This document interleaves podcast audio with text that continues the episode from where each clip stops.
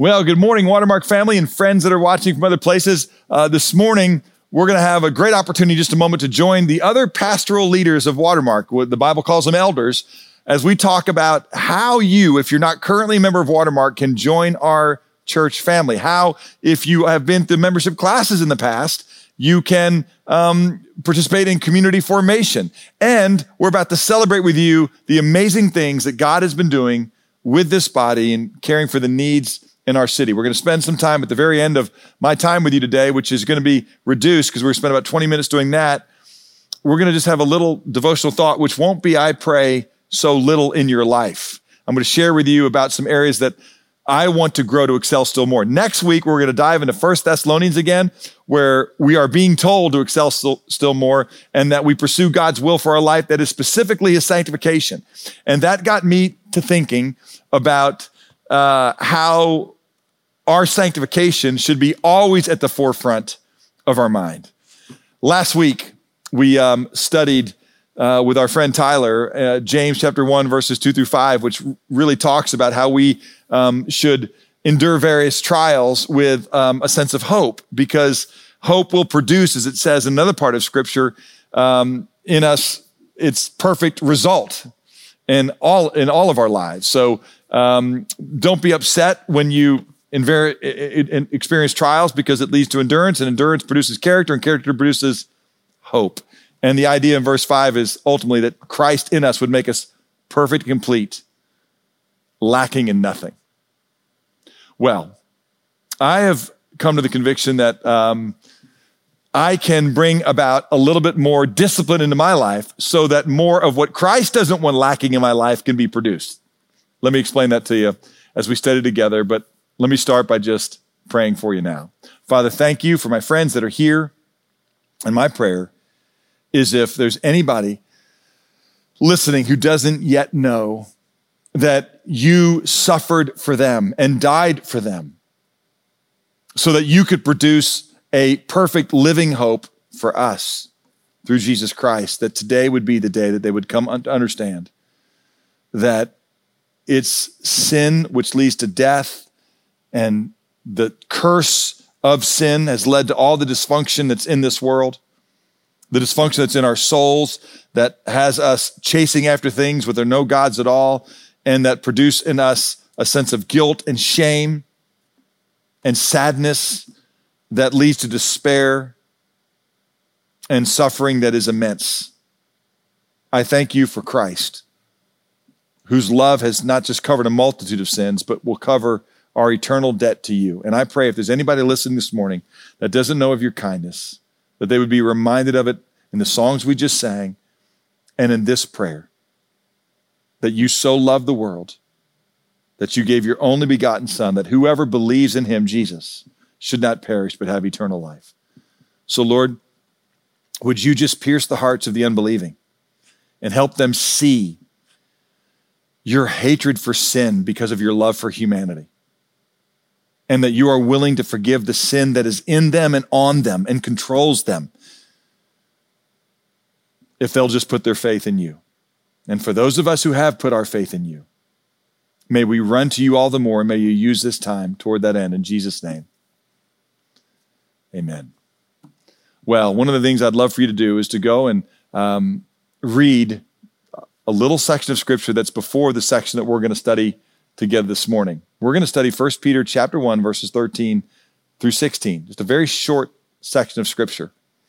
But I wanted to say 1 Peter chapter 1 verses um, 3 through 12 talk about the love of Christ and the kindness of what he's done for you and how he has given us a blessed living hope through his work that if we would just receive it, it would lead to the freedom that we all long for. So, as you go back to study what I'm going to talk about today, spend some time in verses 3 through 12 because it talks there about the kindness of God and how praises should be given to his name that he saves sinners like us. Not according to deeds which we have done in righteousness, it says another place, but according to his mercy. Not by our good works, but by the, the, the washing of the regenerating work of God and the renewing that he does through his gracious Spirit's work. right? And so he's left us in a world that's still racked by sin. He just doesn't want our sin to contribute to it. He wants us to be delivered from that sin. And he wants us, as we're going to see in just a second, to not be conformed to the lusts which formerly enslaved us. And then he wraps it up by just saying, the gospel that we're living in is such a mystery that angels and prophets used to wonder about how God was going to accomplish the glory of the story that we now know. If you're a Christian, you know that God loves you. He's not mad at you. He set you free from sin and death through what Jesus has done.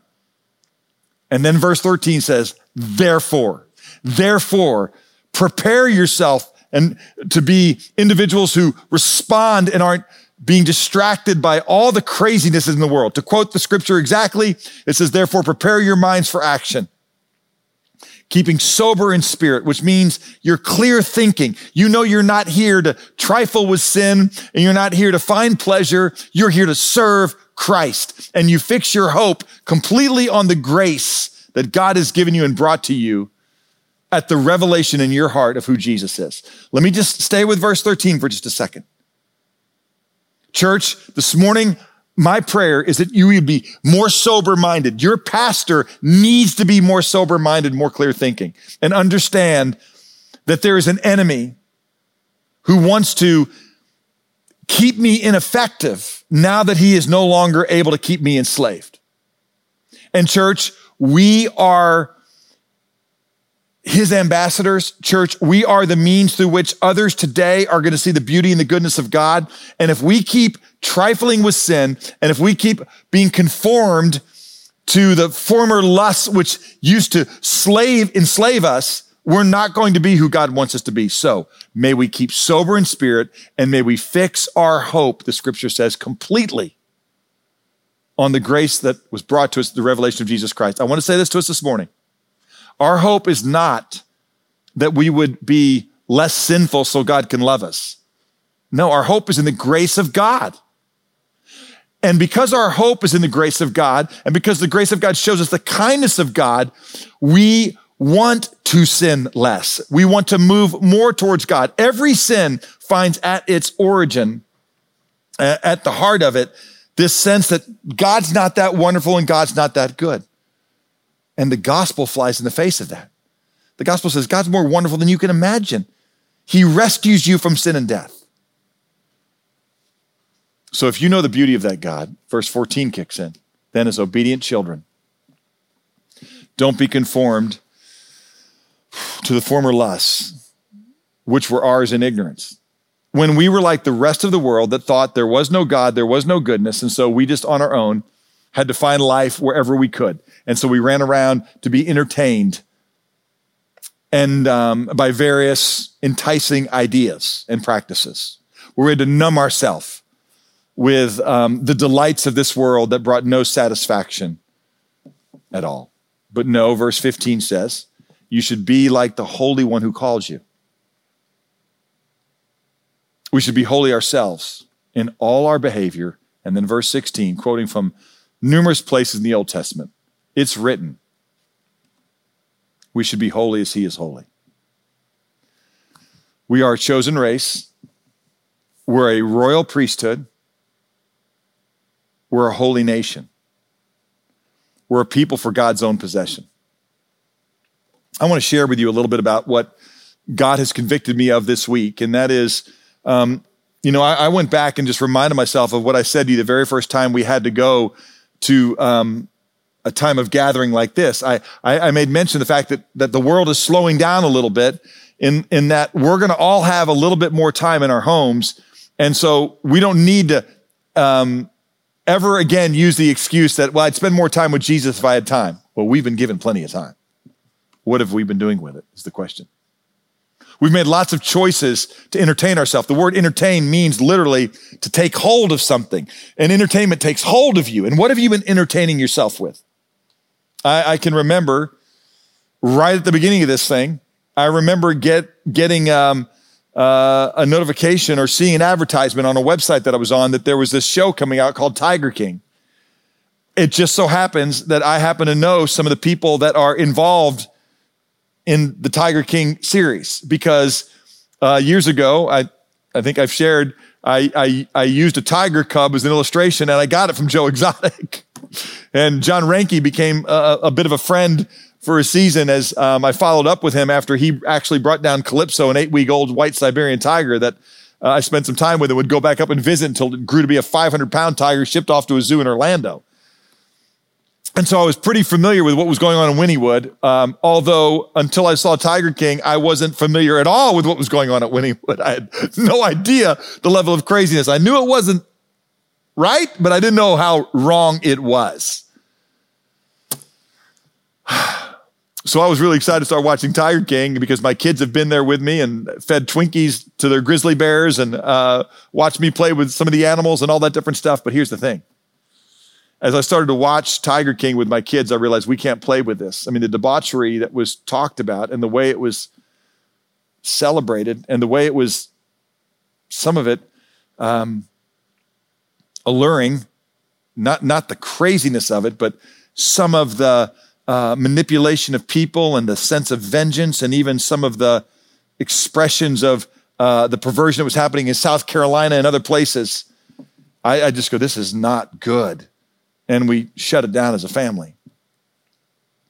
But there have been other entertainment choices, you know, that we have made um, over the time that I know as a dad.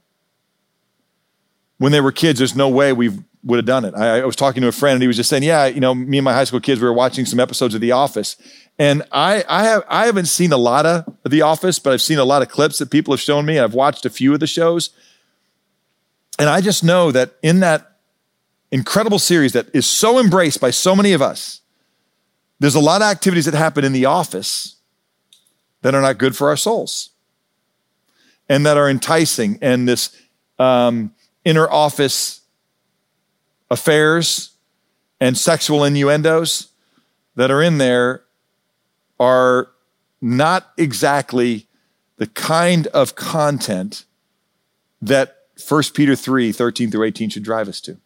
Before The Office, there was Friends. Before Friends, there was Seinfeld. Before Seinfeld, there was Cheers. Before Cheers, there was MASH. This has always been going on. And I can remember, um, you know, in the 90s, I, I, uh, I would go teach in the mid cities at a, a, young adults ministry called Metro. And I would get back on a Thursday night. I would stop by a restaurant and I would uh, always grab some food for my wife and I. We had five kids at the time under seven. And so one of our, our, our date night at the time was me, would go and teach. I'd come home, I'd get some uh, food at a restaurant, and then she and I would, about 10, 15 when I would get home, have a quiet meal with the kids in bed, and we would watch Seinfeld on the weeks that she could remember how to put the VHS in and set the timer and get it recorded, which we batted somewhere barely over 50% of that happening and worked through that in our marriage. But I, I can remember we both really enjoyed that show. But I will tell you, there's a lot in Seinfeld that was um, Tiger Kingish. There's a lot in office that isn't contributing itself to being holy. And there's a lot in friends that um, suggest a lifestyle that is not excellent. Look, I am not a legalist, um, but I am a man that's serious about wanting what Jesus wants for me, and what Jesus wants for me is my sanctification. And what I want to do today is not set a standard for your entertainment based on my perception. I want you to read 1 Peter 1 3 through 16 and see if your entertainment choices need some sharpening like, like mine does and mine did. Proverbs 14 16 says, A wise man is cautious and turns away from evil, but a fool is arrogant and careless. I've shared with you before a syllogism that simply says this sow a thought, reap an action, sow an action, reap a habit, sow a habit, reach a character, sow a character, reap a destiny. And the destiny that God has for us is holiness. What thoughts are your entertainment choices sowing into your life. Some of you have let me know that you're really struggling with sin during this season. I mean, really, the temptation has been overwhelming. And I, I just, um, I want to encourage you to make war against sin and not invite it into your home. And not have your entertainment choices feeding your thoughts. And I know that certain shows like Friends that are so beloved and The Office that is so beloved, there's so much good, awkward humor that's there that we sometimes justify being able to play with some other things that are a whole lot more destructive in our life than a lot of times I'm willing to acknowledge. Um, my sons and I were just looking for a good laugh um, this week, and and um, and so the idea of Key and who are two comedians uh, who make little shorts and skits, uh, popped up, and I knew Key and because a long time ago um, there was a an, an email or, or a little short that was passed around that had the two of them um, acting like they were college athletes during the East West All Star game. And there was a, a, really good, well done introduction with professional uh, announcers and uh, commentators that then threw to these guys and they acted like they were different um, players from different universities around the countries. And they just were making fun of the hilarity of the way that moms and dads these days name their children. And, and frankly, these guys are both ethnic. They're both black and they, they were making fun of names within that community specifically and um, it was fairly clean fun uh, in that little video. And so we we started watching Key Key and Peele videos, and um, they kind of built on one another. And I can even remember there was one. They go, "That one's really funny." My sons um, said, "Hey, that one's really funny, but it's got you know a word or two in there." And my wife uh, left the room, and I go, "Hey, let's go. We'll go ahead and watch that one. We can handle those words, right?" Um, and uh, I just thought to myself about that statement that, hey, you know, um, let's do it now. That maybe somebody is in the room, uh, no longer in the room. And um, actually, my wife walked in the room when this particular one was on, and uh, it was just about two guys kind of bragging about the way they kind of handle their wives, and uh, it was not the worst thing ever. But I, I, I just thought to myself, I wonder if Jesus was the pastor or the dad in the room if this would be the humor that he would think was funny.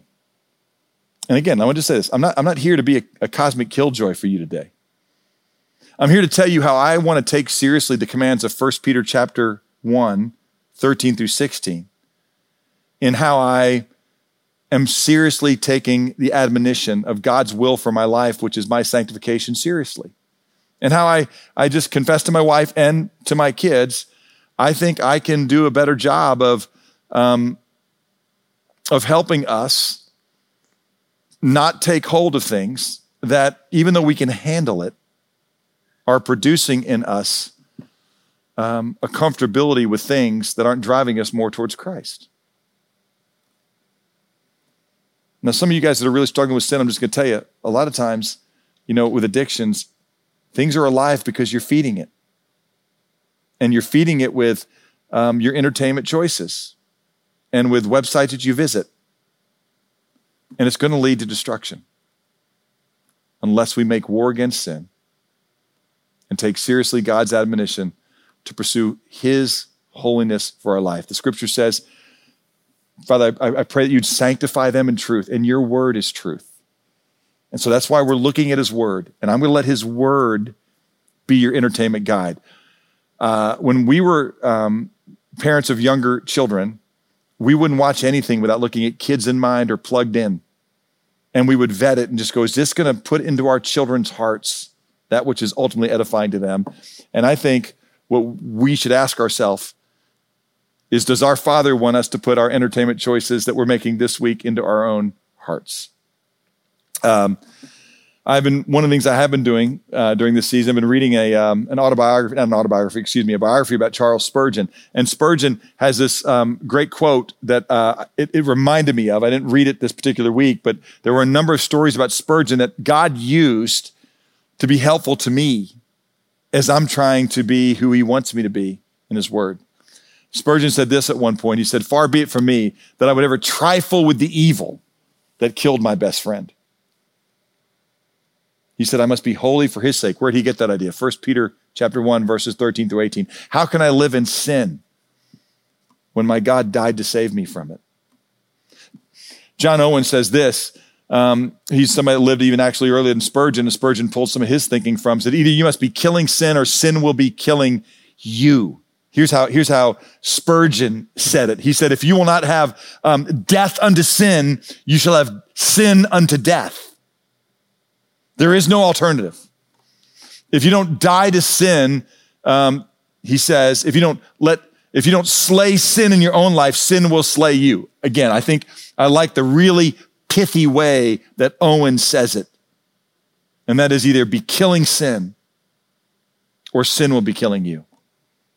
I want to let you know that, um, you know, I, I, said to my family this week, hey, we're not watching uh, really perverse stuff, but I'm not sure that we're watching everything that God, based on his admonition for us, would encourage us to watch if he was the pastor or the priest or the leader present in our home. Do you hear what I just said? I said it in a conditional way. Because sometimes um, I am sure that I believe that God's will for my life is a little too serious. And I just want to reject that. I want to excel still more and be killing sin and making war against sin. I don't want it to be said if he's the priest of our home. I want Christ in me to be the priest of our home. Spurgeon tells a, story that I think is um, really helpful. And uh, it's a story that um, talks about how he chose to no longer sit in the gardens of the casinos in Monte Carlo. So, list a couple of fun facts about Charles Spurgeon, who I think is a, a, a man that you guys hear me quote a lot because I, I, do. I try and be spurred on by other great followers of Jesus, and he's one of them. Brother was five foot six. I mean, five foot six, and uh, kind of a sickly guy. He uh, struggled with gout and um, other diseases. He died at 57. That's just one year older than me. He was gone. But um, but Spurgeon would winter in the French Riviera. So um, I'm, I'm, thinking about adopting that as a, uh, a practice. but Spurgeon would would uh, in, leave the the winters of London and would go for months at a time down to the French Riviera to restore his health and to take uh, some time away and, and, and even to write and prepare. And one of the um, places down there in the French Riviera is a, place called Monaco, and, and uh, inside Monaco is, is, the great casinos of Monte Carlo. And um, I want to share with you a story here that I think is going to be helpful, and then we'll just wrap it up. Um, Spurgeon used to love to go to those gardens, and casinos make themselves beautiful because they want people to feel comfortable there. In fact, um, I, I, I, knowing I was going to talk about this, I went and looked. The Bellagio, one of the most famous casinos in Las Vegas, when it was being built about two decades ago, had a budget of $6 million alone for flowers. And so uh, the idea of beautiful gardens and casinos, if you will, is not a new idea. The Bellagio spent uh, hundreds of millions on fountains and six million on flowers alone. But Spurgeon used to love to go to those flowers. And, uh, and, and there's a story that Spurgeon um, heard a friend of his tell him that he wouldn't go to the gardens. And Spurgeon said, Well, why don't you go to the gardens? And he says, Well, because I've gotten to know the guy who owns the casino there. And, um, and his name is Monsignor Blanc. And he asked me if I would come to the gardens. And I go, well, I don't feel comfortable going to your gardens and enjoying the beauty of your gardens if I'm not going to go in and patronize your casinos. And Monsignor Blanc said to him, this is, I don't really care if you come into my casinos or not. Even though you never play, your presence in the gardens would contribute very materially to my revenue. And I asked the, the guy who ran the casino, said, what do you mean?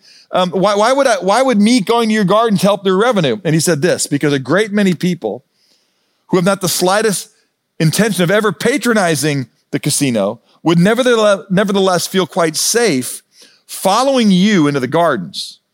And from the gardens, they will make the transition to the tables that you yourself may never make, but that they won't have the moral strength to not move to themselves.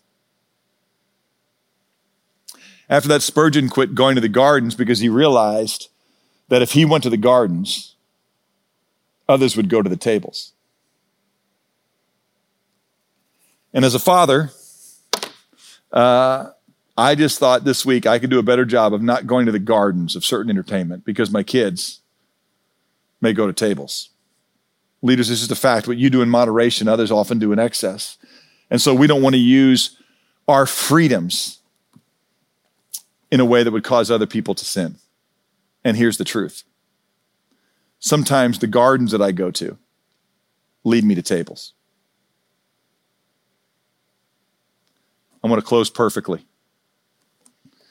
Here's the perfect closing. Therefore, prepare your minds for action. Keep sober in spirit. Fix your hope completely on the grace that is to be brought to you at the revelation of Jesus Christ. His glory and his beauty are coming. Purify yourself, therefore, so that when he comes, you won't shrink back. Be useful to him in this season in a way that God intends. Satan no longer, if you're his, can keep you enslaved to hell, but he can make you ineffective in your stewardship of being an ambassador for Christ. As obedient children, let me go back to closing perfectly. As obedient children, don't be conformed to the former lusts, which were yours in ignorance, but be like the Holy One, the scripture says, who called you. Be holy yourselves in all your behavior, because it's written, You shall be holy, because your God and your Father is holy. You're a chosen race, a royal priesthood, a holy nation, a people for God's possession. Let me pray for you. I want to celebrate how we want to help you be around others that you can pursue righteousness, faith, love, and peace with here. To tell you about some online membership classes now and about some ways that you have been God's people in loving our city during this season. Father, thank you for this text and the way it helped me this week once again make more war against sin. And so I pray for your people, your body, Lord, that um, they wouldn't hear today that they couldn't do something, that they would hear today that they could do something. They could pursue more of your intention for them and excel still more at pursuing holiness in every way that you intended, so that they might be useful to you, their master, vessels of honor prepared for every good work. So, Lord, we love you. We thank you for your grace, which covers a multitude of our sins. But may we not trifle with the sin that murdered our friend. Lord, we want to be killing sin, so sin will not be killing us. And I pray for anybody who doesn't know that Christ died for their sin, that today they could repent and run towards the grace and the goodness of God in a way that would cause you to rejoice, that they would come home and they'd be set free, and that your spirit would live inside of them so that they would then begin pursuing with us the sanctification, which is for your glory and our good and will be used in the world to show them the power of God. We love you and we thank you for a chance to be sharpened, edified, and reminded this morning. Let us be your church. Thank you that we're holy because of what you have done. But let us then follow in your steps. In Jesus' name, amen.